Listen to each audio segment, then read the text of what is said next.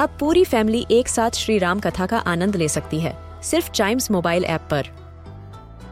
जानिए श्री राम के बचपन से लेकर दशानन वध तक का सफर, सरल रामायण घर के सभी सदस्यों के लिए।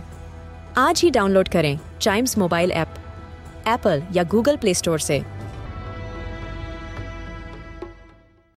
This is Chimes radio original podcast.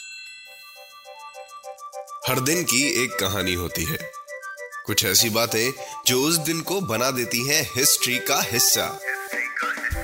तो आइए सुनते हैं कुछ बातें जो हुई थी in this day's history. Hello and welcome to this day's history, जहां मैं आपको आज के दिन दुनिया भर में होने वाले कुछ इंपॉर्टेंट इवेंट्स के बारे में बताऊंगा। तो चलिए शुरू करते हैं।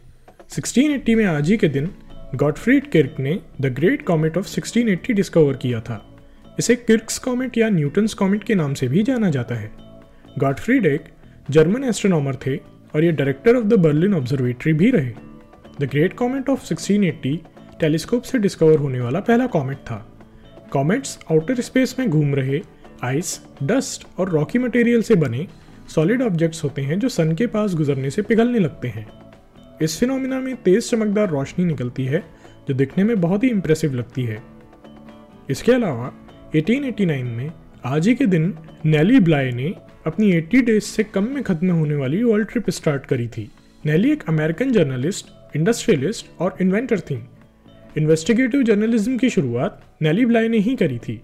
नेली ने अपने इस प्रोजेक्ट के थ्रू मेंटल असाइलम्स की पुअर कंडीशन को एक्सपोज किया था। अठारह सौ नवासी में आज ही के दिन जवाहरलाल नेहरू जी का भी जन्म हुआ था। जवाहरलाल नेहरू जी के बारे में जितना भी बताया जाए उतना कम है। जवाहरलाल नेहरू एक Indian nationalist, secular humanist, social democrat और पॉलिटिशियन थे। जवाहरलाल नेहरू सत्रह इयर्स तक इंडिया के प्राइम मिनिस्टर रहे। जवाहरलाल नेहरू ने पार्लियामेंट्री डेमोक्रेसी, सेक्युलरिज्म, साइंस और टेक्नोलॉजी को प्रमोट करके इंडिपेंडेंट इंडिया को एज ए मॉडर्न नेशन बिल्कुल नई दिशा दी।